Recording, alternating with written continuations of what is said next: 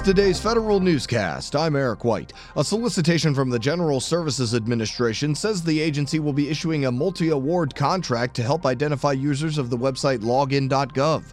The website offers citizens a secure way for them to participate in government programs. GSA says it needs a variety of proofing methods and data sources to give coverage to the entire U.S. population.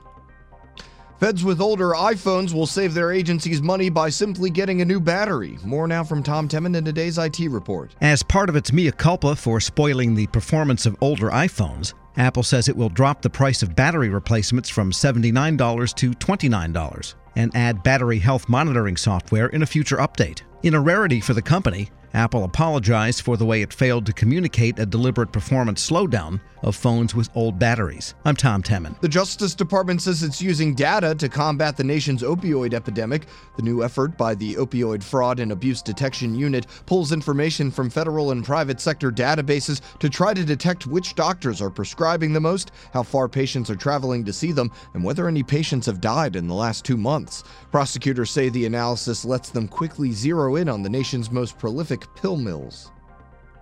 DOJ's main drug fighting wing plans to classify all substances related to the synthetic opioid fentanyl as Schedule 1 drugs. The Drug Enforcement Agency says the change in approaches to fight against drug makers slightly altering the chemical structure of it to skirt enforcement efforts. This is why the DEA has already issued six other orders to control nine fentanyl related substances. The final figures for last year are in. Americans who enrolled in a government backed health insurance plan. Here's Tom Temin again with today's management report. Some 8.7 million people signed up.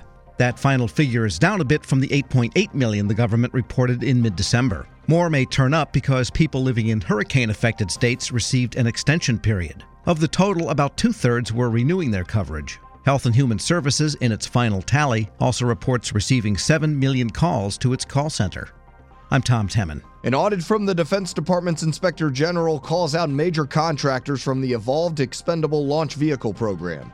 The IG says the companies SpaceX, Aerojet Rocketdyne, and United Launch Alliance were cited for 181 nonconformities, resulting in program delays and increased costs. The office recommends the EELV program's director conduct an analysis and introduce ways to fix the problems identified.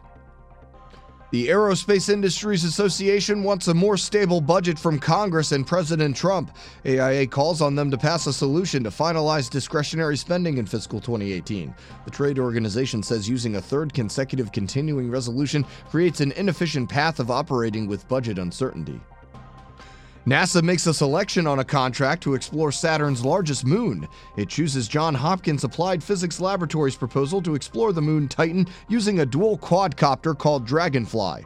The vehicle will investigate Titan's organic chemistry and habitability and the Trump administration is backing down from its attempt to keep transgender Americans from enlisting in the military for now. Here's Federal News Radio's Tom Temin with more. The Justice Department said late last week it would not pursue any further appeals for the time being after losing cases before two federal appeals courts. But the administration is not dropping the issue completely. It says the Pentagon will be releasing an independent study regarding transgender service in the coming weeks. But for now, the decision cleared the way for transgender enlistments to begin as of yesterday.